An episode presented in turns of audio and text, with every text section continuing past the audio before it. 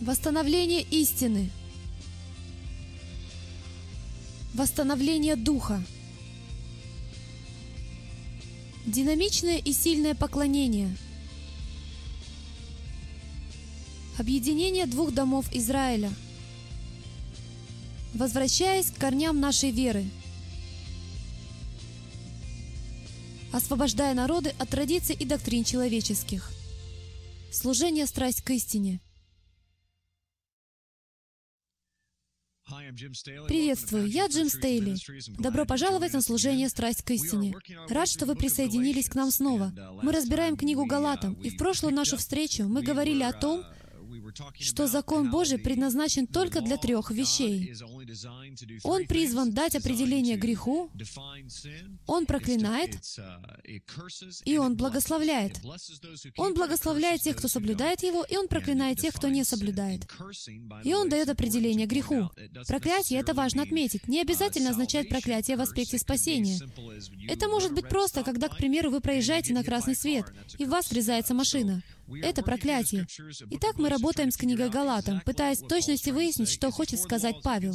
Выступает ли он за закон, против закона, и если он против закона, то против какого и так далее. Итак, мы остановились на стихе пятом. Поэтому давайте продолжим со стиха шестого. «Так Авраам поверил Богу, и это вменилось ему в праведность». Познайте же, что верующие — суть сыны Авраама.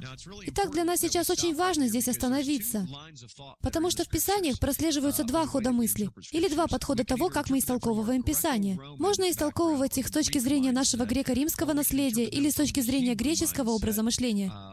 Или мы можем делать это с позиции еврейского образа мышления автора. И поэтому очень важно, чтобы мы давали определение вещам не с точки зрения греческой перспективы, потому что это были и мы будем давать им определение, исходя из их перспективы.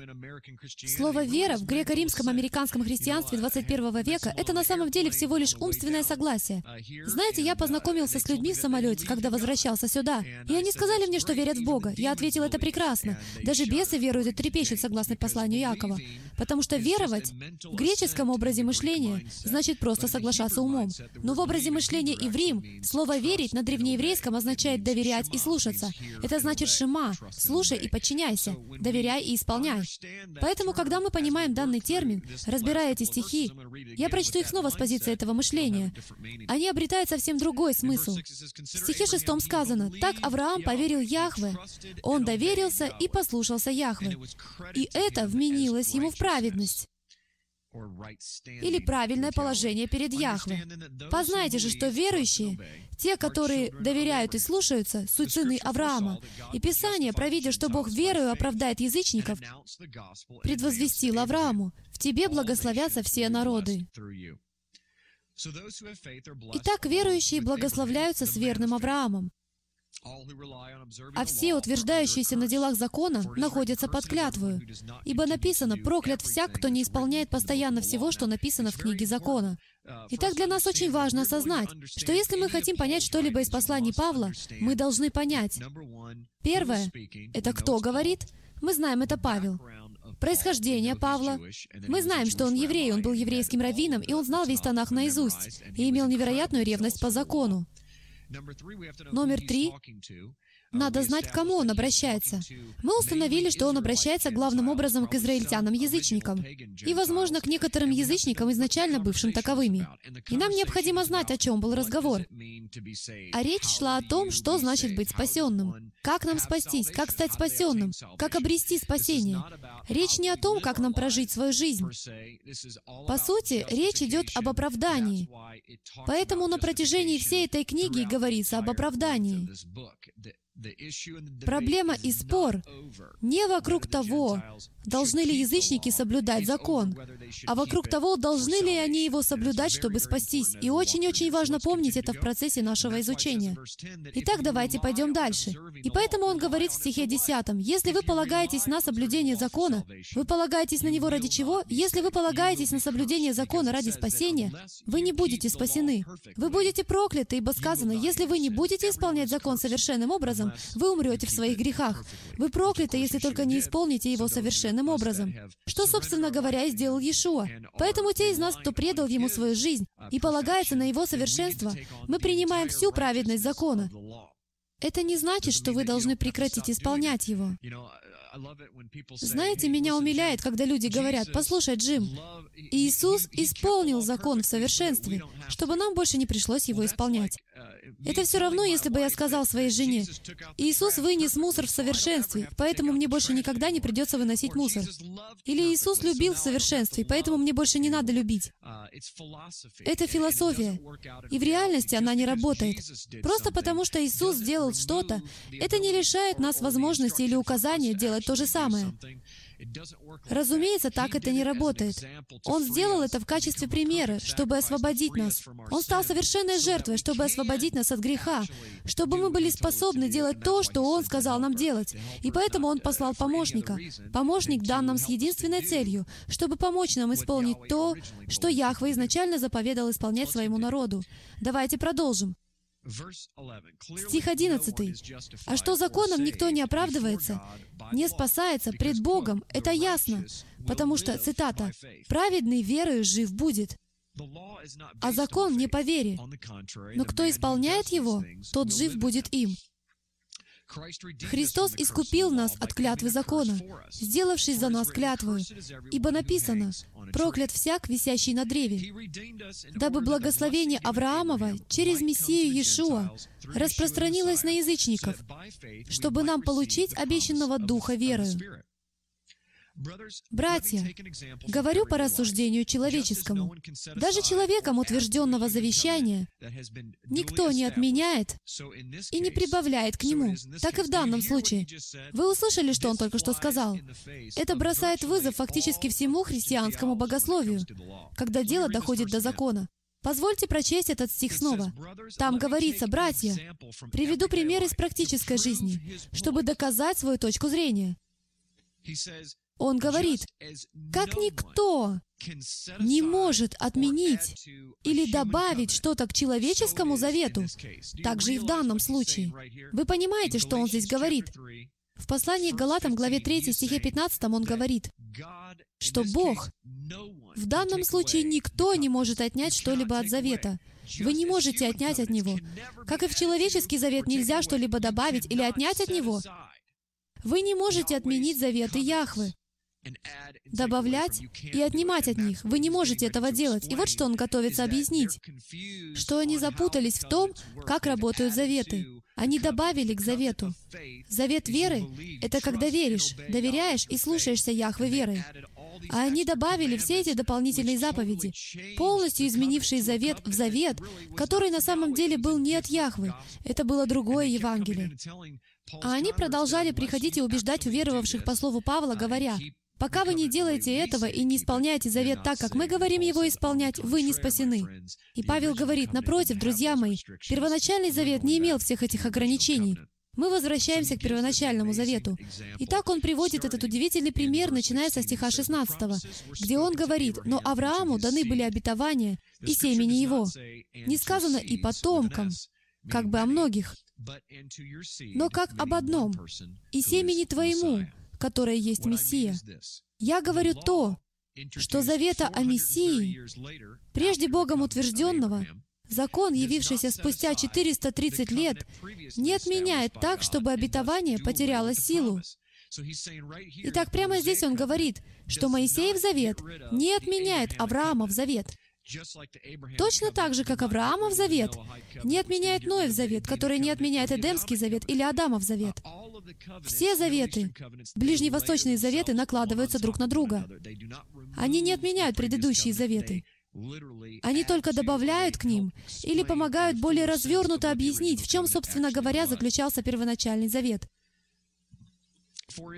Ибо если по закону наследства, стих 18, то уже не по обетованию. Но Аврааму Бог даровал оное по обетованию. В стихе 19 сказано, «Для чего же закон? Он дан после, по причине преступлений, до времени пришествия семени. Мы остановимся здесь ненадолго и объясним, что означает выражение «до времени пришествия» до времени пришествия семени, к которому относится обетование, и преподан через ангелов рукою посредника. Итак, поехали. Он начинает эту дискуссию, или это объяснение со слов «Заветы не могут меняться. Они установлены навсегда». И затем он говорит, позвольте привести пример. Он говорит, какова цель закона? Закон был дан по причине греха, до времени пришествия семени. В рамках греческого мировоззрения мы мыслим следующим образом. Вот точка на временной линии и вот точка на временной линии. Закон начался здесь, продлился до сюда, и больше его нет. Но это не то, что говорит Павел. Он только что установил, что заветы не кончаются. Они на самом деле накладываются друг на друга. Поэтому что-то изменилось в том, каким образом закон проводился в жизнь. И я не буду все объяснять прямо сейчас, потому что он приведет нам замечательный пример, который продемонстрирует нам, что он хочет сказать этим стихом, описывающим переход от одной точки к другой. Вне всяких сомнений, что-то произошло на отрезке от этой точки до этой точки. Нам просто необходимо выяснить, что именно. В стихе 20 говорится следующее. «Но посредник при одном не бывает, а Яхве один». Итак, закон противен обетованиям Божиим? Никак. Ибо если бы дан был закон, могущий животворить, то подлинно праведность была бы от закона или спасения. Опять же, весь контекст говорит о спасении. Но Писание всех заключило под грехом, дабы обетование верующим, тем, кто доверяет и слушается, дано было по вере в Иешуа Мессию. А до пришествия веры мы заключены были под стражей закона. До того времени, как надлежало открыться вере. Итак, закон был для нас детоводителем ко Христу, дабы нам оправдаться верою.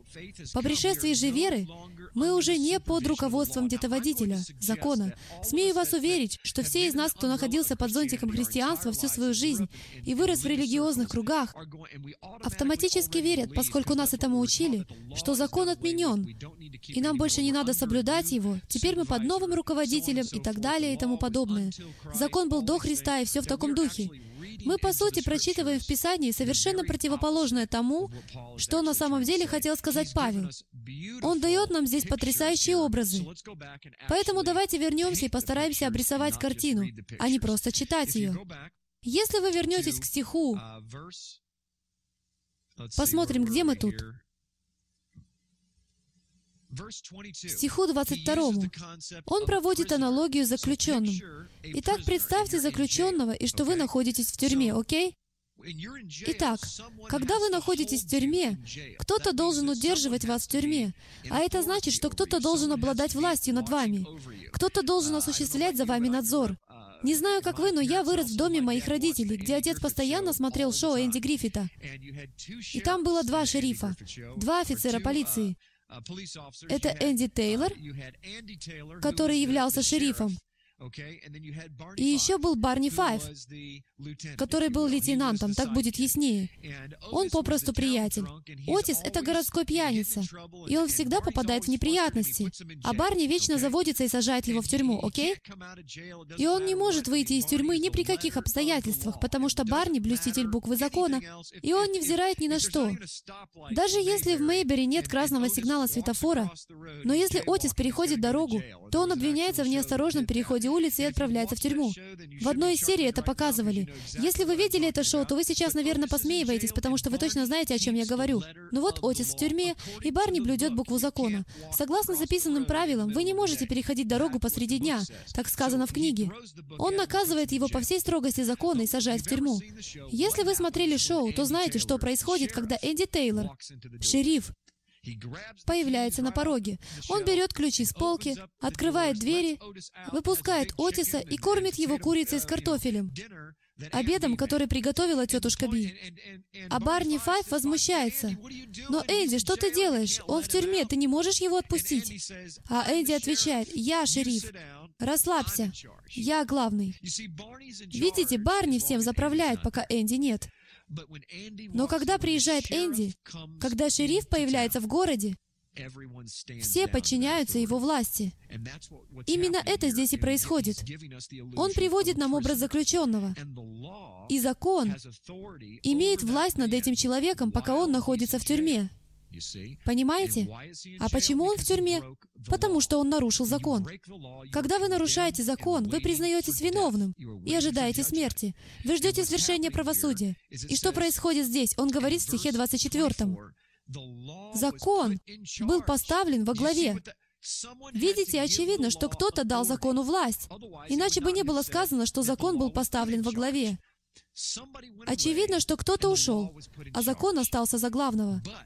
Но сказано, закон был поставлен во главе, чтобы вести нас к Иешуа, дабы нам оправдаться верой.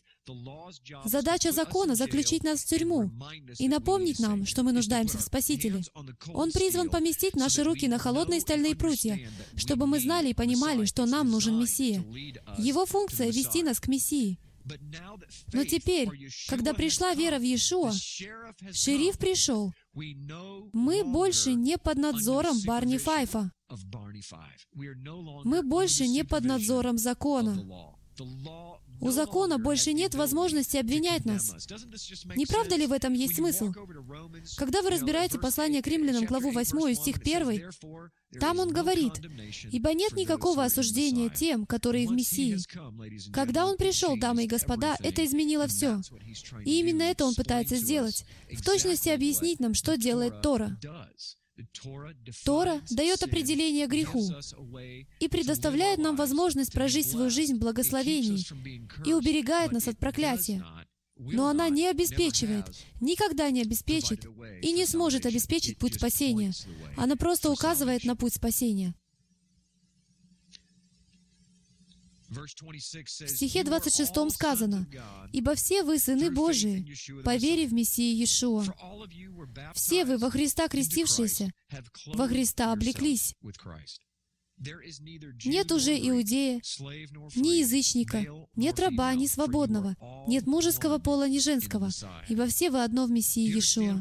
Вы понимаете, почему он это говорит? Он теперь придает этому огромное значение, потому что были разные группы в иудаизме первого века, которые верили в Мессию. И партия сторонников обрезания говорила, нет, эти язычники, они не как мы. Мы одеваемся лучше, мы поступаем лучше, мы соблюдаем все традиции старцев, мы все обрезаны. Мы верим, что спасение спасение обретается не просто верой в Иешуа, доверием и послушанием, но доверием и послушанием всей Тории, всем устным традициям старцев. Тогда Павел говорит, вы не понимаете, когда кто-то привит, вы еще не читали мою книгу римлянам? Я только что написал вам, ребята, в 11 главе моего послания к римлянам, что когда вы принимаете Мессию, вы прививаетесь к маслине. А маслина, согласно книге Иеремии 11, это Израиль. Вы становитесь Израилем. И уже нет раба, нет свободного, нет еврея, нет язычника, нет женского пола, нет мужского пола, нет слуги. Все вы Израиль. Мы все на одном ровном поле с одним царем. Мы священники. Он первосвященник и царь. Амен? Хорошо, давайте пойдем дальше. Нет уже иудея, ни язычника, нет раба, ни свободного, нет мужеского пола, ни женского, ибо все вы одно. Другими словами, никто не лучше остальных. Если же вы принадлежите Иешуа, то вы семя Авраамова, и по обетованию наследники. Сейчас давайте перейдем. Мы закончили третью главу. Давайте перейдем к главе четвертой. Посмотрим, насколько нам удастся здесь продвинуться. Итак, теперь Павел знает, с кем он имеет дело. Он знает, что эти люди крайне упрямы. Они не понимают этого. Если аналогии с заключенным оказывается недостаточно, он намеревается идти дальше и дает нам другую аналогию. И этот пример даже еще лучше. Глава 4, стих 1 говорит следующее. «Еще скажу, Наследник, доколе в детстве, ничем не отличается от раба, хотя и господин всего. Он подчинен попечителям и домоправителям до срока отцом назначенного. Так и мы, доколе были в детстве, были порабощены вещественным началом мира.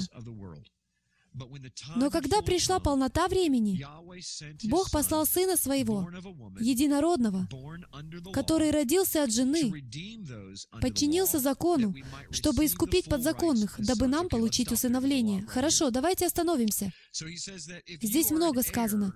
Итак, он говорит, если вы наследник, но вы ребенок, то вы ничем не отличаетесь от раба, потому что все говорят вам, что делать. Вы подчинены попечителям и домоправителям до срока, назначенного Отцом. Он говорит также и с нами. Пока мы были детьми, мы были порабощены вещественным началом мира. Что это значит? Это значит, поскольку они были детьми в религиозном плане, они были религиозными детьми внутри иудейской религиозной системы. Им говорили, что делать и как поступать и что Яхве имел в виду в своих заповедях. Им говорили книжники, фарисеи, садукеи, религиозные лидеры того времени. Они были попечителями, и они были теми, кто заведовал Торой. Они проделали не очень хорошую работу, подобно тому, как всякий отец остается отцом. Если вы отец, то вы отец. Это не значит, что вы хороший попечитель или хороший отец. Но вы отвечаете за своего сына, пока не появляется кто-то еще, кто имеет больше власти. Именно это и происходило.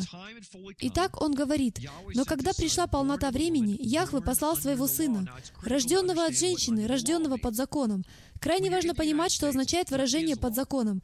Когда вы находитесь в Соединенных Штатах, там есть закон. Неважно, в какой стране вы находитесь, там есть закон. Вы не под ним, пока вы не нарушаете его. Джим, неужели ты говоришь, что Ишуа нарушил закон? Нет, я говорю вот что. Он пришел, чтобы стать проклятием. Поэтому получается, что не было никого, кто бы состоял под законом больше, чем Иешуа Мессия. Потому что закон приходит только с одной целью. Когда вы нарушаете его, он приходит убить вас. А Иешуа взял все наши грехи на свои плечи. Все грехи всего человечества в прошлом, настоящем и будущем. И поэтому он стал кульминационной точкой, фокусом, точкой нажима всего закона, который стоял над ним, а он оказался под законом. Он родился от начала осужденным, под законом, чтобы искупить всех нас, находящихся под наказанием закона, потому что все согрешили и лишены славы Божьей, ведь так? Чтобы нам получить все права сыновей. Стих 6. «А как вы сыны, то Бог послал в сердца ваши Духа Сына Своего, вопиющего, Ава Отче. Посему ты уже не раб, но сын, а если сын, то и наследник Яхвы через Иешуа Мессию. Но тогда, не знав Яхвы, вы служили богам, которые в существе не боги. Прямо здесь, стих 8. Он очень-очень важен, мы вернемся к нему. В нем сказано «но тогда». Здесь он описывает, кем они были раньше. Эти люди не знали Бога. Они служили другим богам, потому что сказано «вы были рабами тех, кто в сущности не боги, во множественном числе. Они служили другим богам. Исходя из самого определения, вы не знали Яхвы, это значит, что они не были иудеями. Эти люди не были иудеями, они были язычниками. Мы доподлинно знаем это из остального контекста, но крайне важно помнить контекст, помнить, что эти язычники не иудеи. Они никогда не исповедовали иудаизм, они никогда не служили Яхве, они служили другим богам, потому что то, о чем мы будем говорить дальше в главе 4, критически важно. и настолько неправильно понимается и искажается многими учителями и пасторами, что люди, которые верят, что с законом покончено, женщина используют следующие стихи для доказательства своей точки зрения. Но фактически они просто меняют текст. Итак, в стихе 9 сказано, «Ныне же, познав Бога, вы раньше были язычниками, многобожниками, приверженцами культа, носителями греческой культуры, но теперь вы знаете Яхвы. Или лучше, получив познание от Бога, для чего возвращаетесь опять к немощным и бедным вещественным началам, и хотите еще снова поработить себя им. Наблюдаете дни, месяцы, времена и годы. Прямо здесь, видишь, Джим, он говорит нам прямо здесь, что нам не нужно соблюдать субботу, нам не нужно соблюдать праздники. Павел упрекает своих подопечных за то, что они опять возвращаются к иудаизму. Разве он это говорит? Не сказал ли он нам только что в стихе 8, что они никогда в жизни не были иудеями? Что они никогда не служили Богу Яхвы? Неужели мы забываем, что каждое языческое сообщество на планете Земля, в том числе и в наши дни, имеет свои субботы, свои священные дни, свои новомесячия и свои праздники? И он просто говорит, послушайте, ребята, вы только что вышли из религиозной системы культа, где вас обманывали. Эти люди ставили насечку себе на пояс и порабощали вас своей религиозной системе всеми этими вещами, ритуалами и церемониями. И теперь, если вы будете слушать партию обрезанных и в точности исполнять то, что они вам говорят, то, чего нет в Торе, то вы опять возвратитесь к этим немощным и бедным вещественным началам и снова станете их рабами, но уже в другой религиозной системе. Скольких людей вы сегодня знаете, которые поработили себя доктринам своей деноминации или своей поместной церкви и отвергли, как Иешуа говорит в Евангелии от Матфея, они отвергли заповеди Яхвы и всеми силами держатся за традиции и учения человеческие. Жизнь не сильно изменилась за две тысячи лет. Боюсь за вас. Не напрасно ли я трудился у вас? Прошу вас, братья, будьте как я, потому что и я как вы. Вы ничем не обидели меня. Знаете, что хотя я в немощи плоти благовествовал вам в первый раз, но вы не презрели искушения моего во плоти моей и не возглашались им, а приняли меня как ангела Божия, как Христа Иисуса. Как вы были блаженны! Свидетельствую о вас, что если бы возможно было, вы исторгли бы очи свои и отдали мне. Итак, неужели я сделался врагом вашим, говоря вам истину? Видите, Павел вспоминает все события, пытаясь объяснить им. Послушайте, закон опекал нас до пришествия Мессии и указал нам на тот факт, что мы согрешили. Он до сих пор указывает нам, что мы грешники и нуждаемся в Спасителе. Но теперь, когда Иешуа принял руководство, у закона нет власти над нами. То же самое мы находим и в других его книгах. Закон не может осудить нас. У него больше нет возможности убить нас, потому что в городе новый шериф. Дамы и господа, пришло время, когда надо встряхнуть себя и начать изучать Писание с точки зрения еврейской перспективы. Спасибо, что присоединились к нам на этой неделе. Увидимся в следующий раз. Приветствую и снова добро пожаловать на служение «Страсть к истине». Я Джим Стейли. Спасибо, что присоединились сегодня к нам. Мы разбираем книгу Галатам. Мы уже дошли до четвертой главы. В прошлой программе мы говорили о заветах и о том, что задачей закона было вести нас к Мессии, при этом осуществляя над нами власть. Это был временный шериф. Но когда настоящий шериф появился в городе, Барни Файв, образ, который мы использовали в качестве иллюстрации, вынужден был сложить свои полномочия. Это не значит, что он вообще ушел. Это не значит, что он больше не руководит остальным миром. Или что мы больше не соблюдаем никаких правил и законов, регулирующих наш образ жизни. Это просто означает, что у него больше нет власти осудить нас. Мы остановились на стихе 16. Итак, мы продолжим с 17 стиха. Если вы хотите следить по своей Библии в книге Галатам, там говорится, ревнуют по вас. Эти люди хотят их переманить и внушают им, что нужно соблюдать закон для спасения. Ревнуют по вас нечисто, а хотят вас отлучить от нас, чтобы вы ревновали по них. Видите, все дело в эгоистичных мотивах. Этим представителям партии обрезанных на самом деле наплевать на людей, живущих в Галатии, на церковь Галатии. Они хотят обратить эту группу людей и убедить их, что они не спасены. И вам надо начать делать все, что мы говорим. И тогда они смогут контролировать, они смогут присвоить этих людей себе. Видите ли, вся книга Галатам имеет дело с легализмом. Дамы и господа, существует два вида закона. Есть закон Яхвы, который благ и свят и совершенен, и полезен для научения, исправления и наставления в праведности. Это те вещи, в которые мы должны вникать и исполнять, а не быть просто слушателями. И есть легализм, традиции старцев, раввинистический иудаизм, который утверждает, вы должны исполнять все так, как мы говорим, или вы не часть нашей компании. Сейчас много деноминаций, которые говорят то же самое, становясь законническими. Соблюдать заповедь — это не легализм.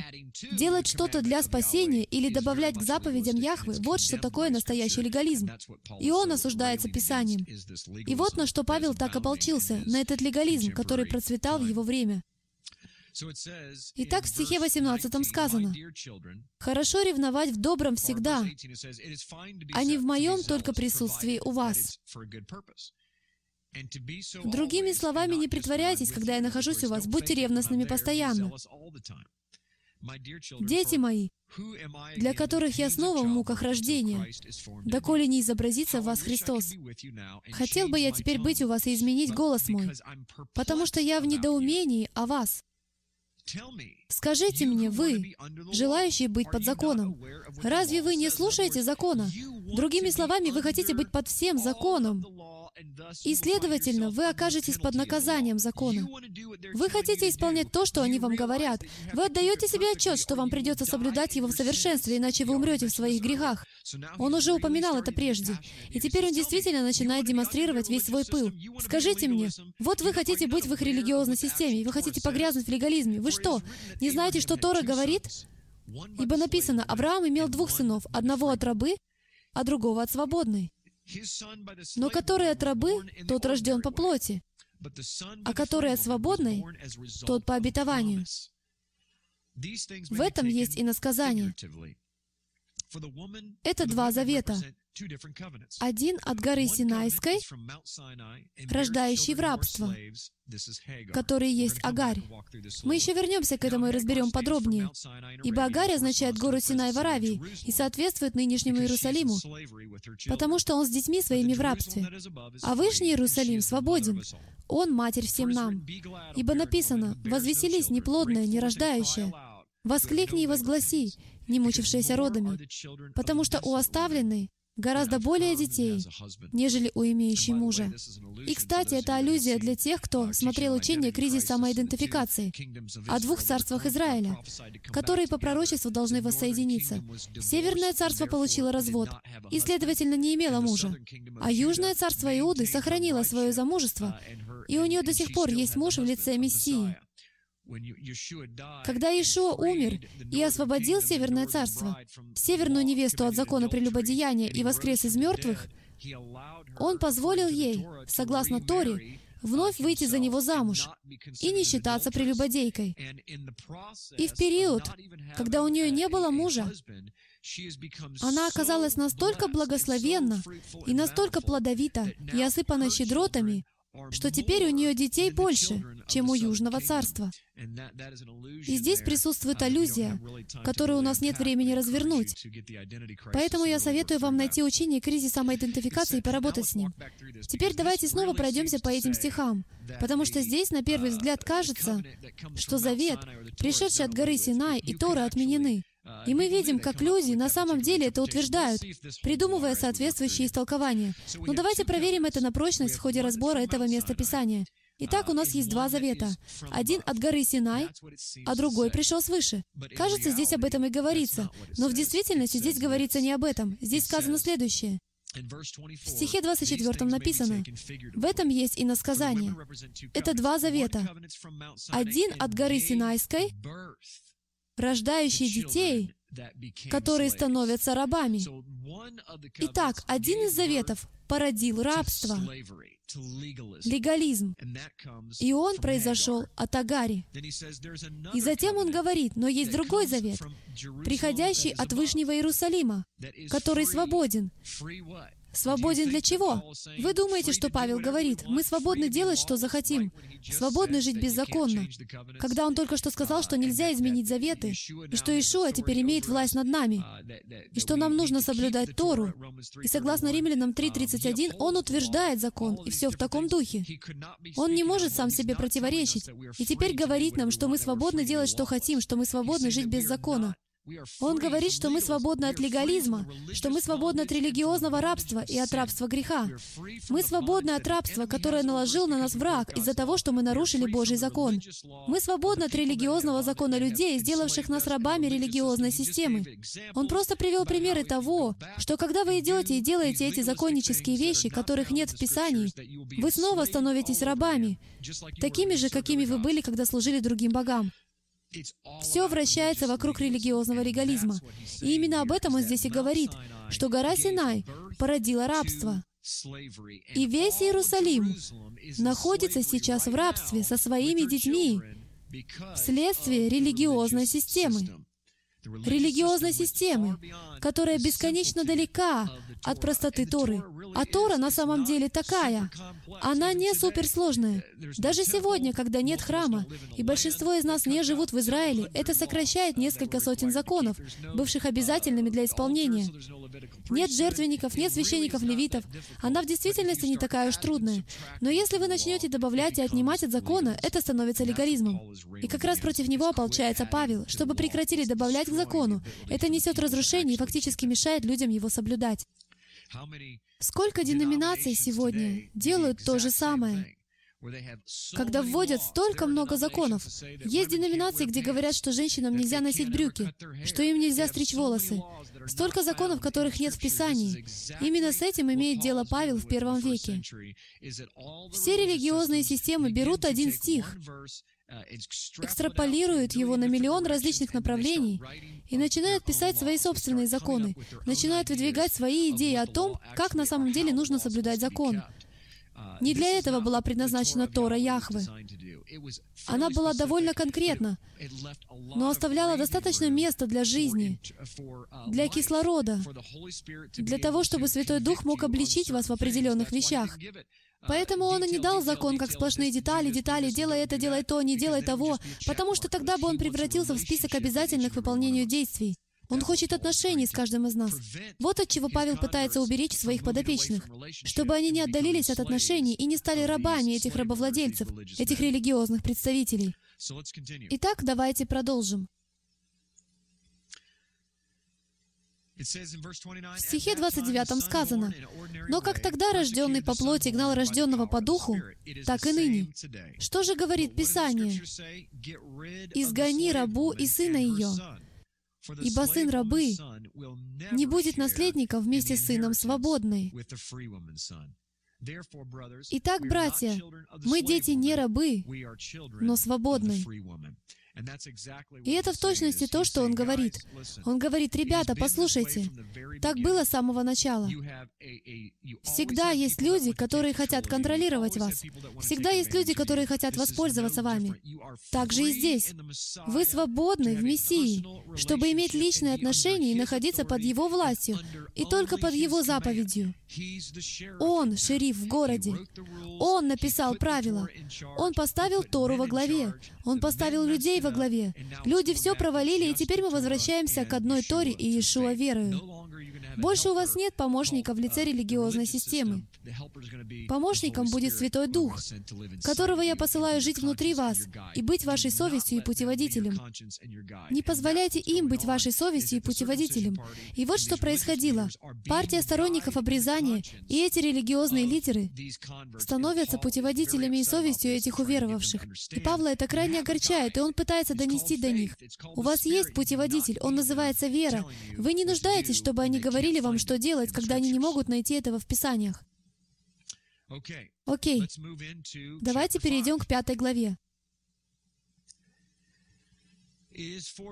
Итак, стойте в свободе, которую даровал нам Иешуа. Свобода от чего? Могу ли я выдвинуть такое утверждение, что единственные две вещи, от которых Он освободил нас, были теми самыми вещами? Ну, вещь номер один — это та, которая втянула нас в этот беспорядок с самого начала. Когда Адам согрешил, он нарушил закон. Иешуа не умирал, чтобы отменить закон, не ешь от дерева познания добра и зла. Он умер и пролил свою кровь, чтобы освободить нас от наказания смерти, которая пришла из-за нарушения совершенного закона. Понимаете, закон Яхвы совершенен. Именно человек все испортил. Он умер, чтобы освободить нас от наказания закона, не от его соблюдения, и освободить нас от религиозной системы, которая поймала нас в ловушку.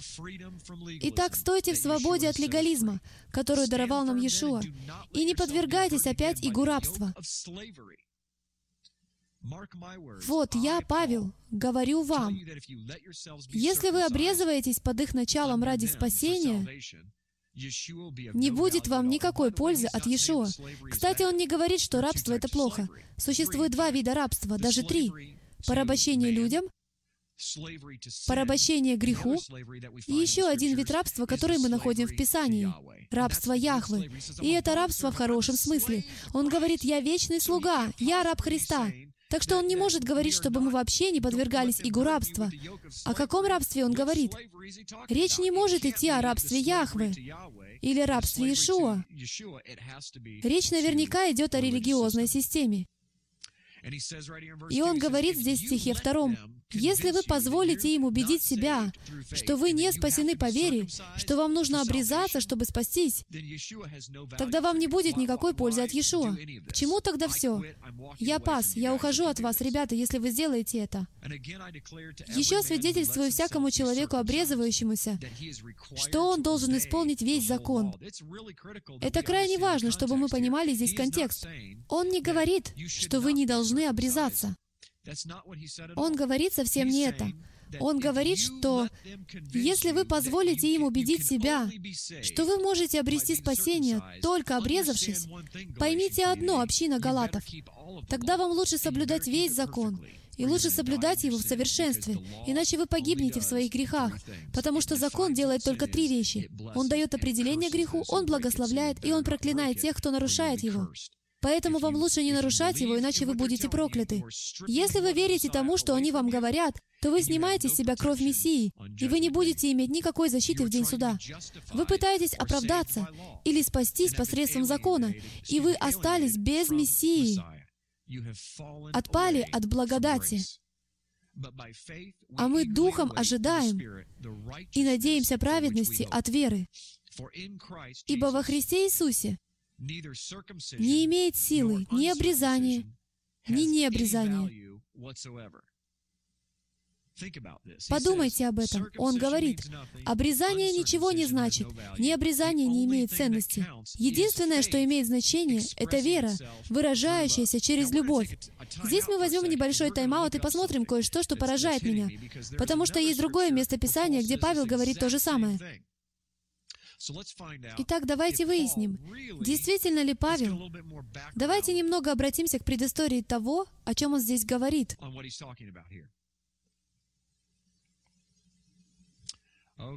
Хорошо. Посмотрим, где это. Это настолько важно. Вот оно. Это в первом послании к Коринфянам, главе 7, стих 19.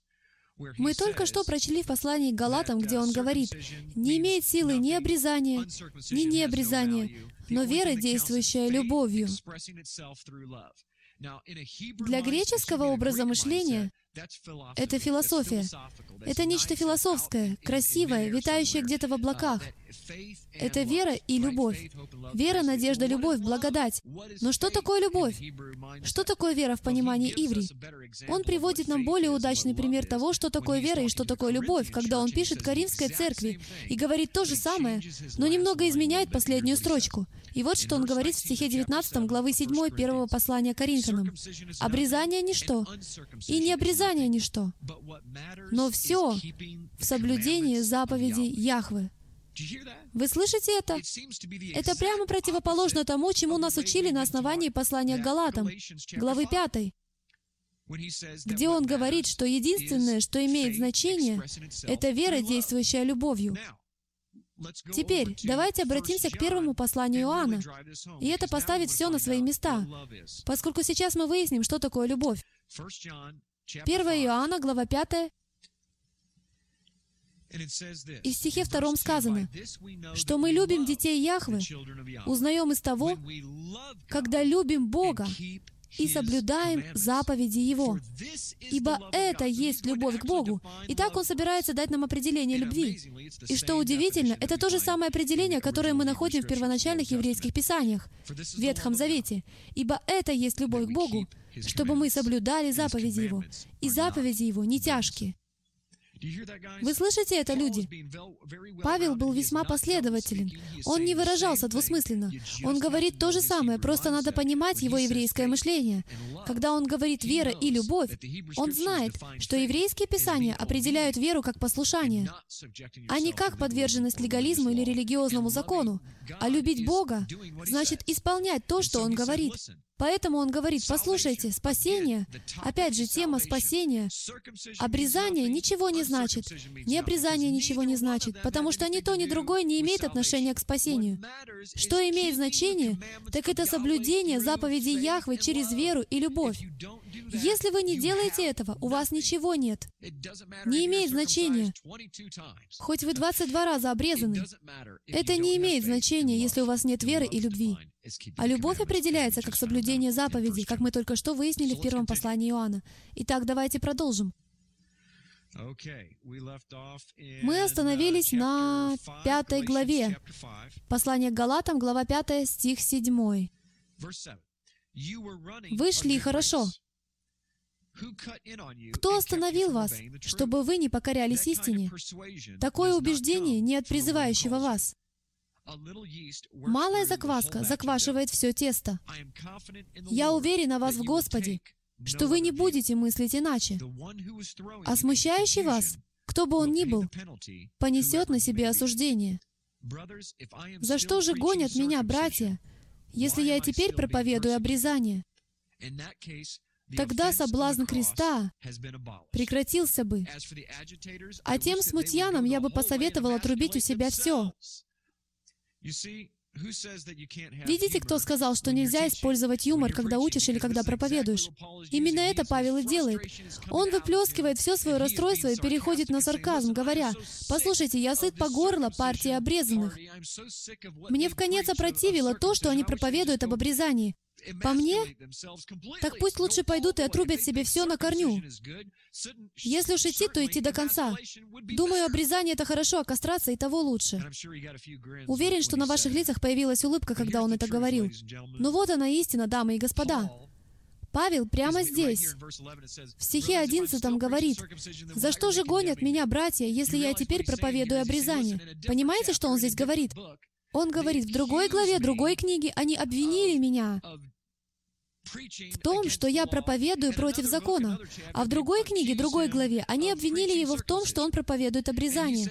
И он говорит, тут им придется выбирать одно из двух. Если я проповедую обрезание, как они говорят, Тогда почему меня все еще гонят? Почему они досаждают мне? На самом деле он говорит, я не один из них. Я не проповедую обрезание.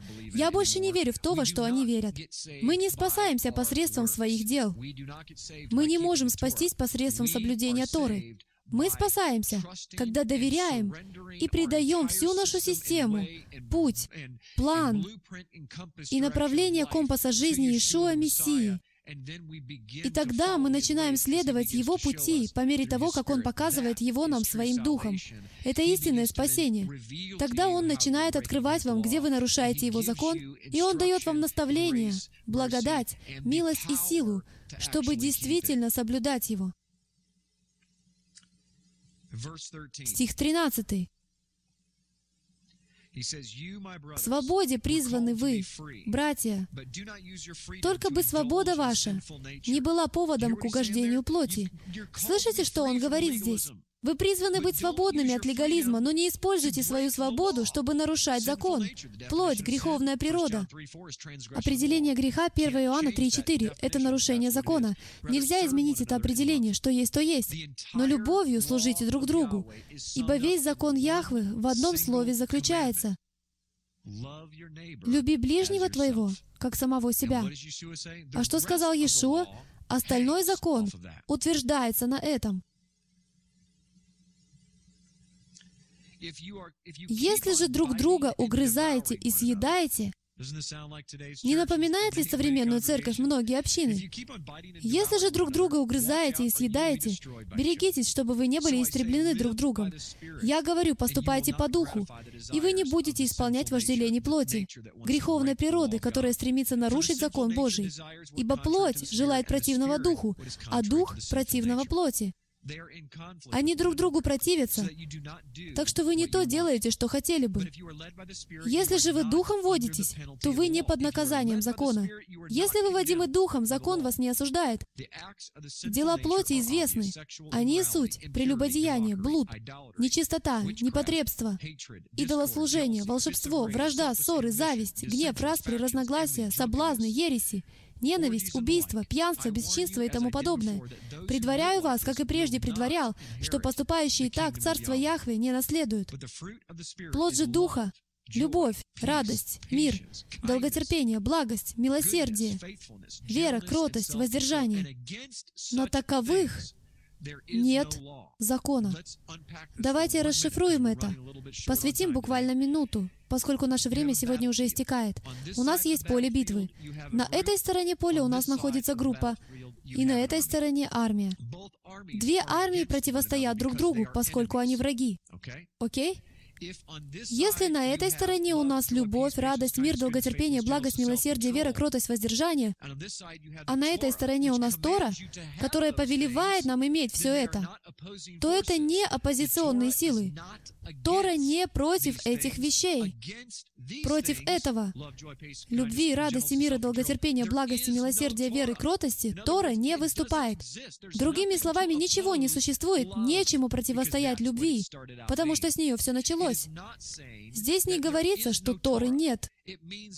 Это значит, что если вы делаете все эти вещи, вы уже находитесь внутри Торы, и она не выступает против вас. Тора выступает только против греха, против того, что ее нарушает. Но те, которые принадлежат Иешуа, распяли плоть со страстями и похотями. Стих 25. «Не будем тщеславиться, друг друга раздражать, друг другу завидовать. Братья, если впадет человек в какое согрешение, вы духовно исправляйте такового». И стих 2. «Носите бремена друг друга, и таким образом исполните закон Иешуа. Ибо кто почитает себя чем-нибудь, будучи ничто, тот обольщает сам себя». Каждый да испытывает свое дело, и тогда будет иметь похвалу только в себе, а не в другом, ибо каждый понесет свое бремя. Наставляемый словом, делись всяким добром с наставляющим. Не обманывайтесь.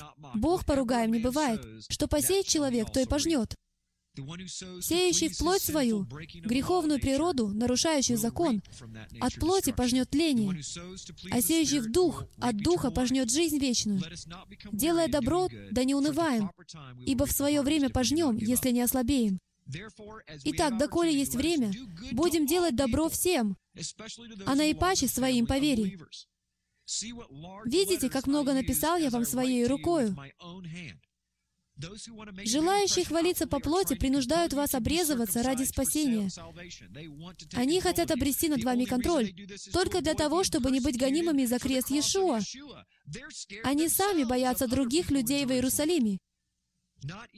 Ибо и сами обрезывающиеся не соблюдают закона, но хотят, чтобы вы обрезывались, дабы похвалиться в вашей плоти.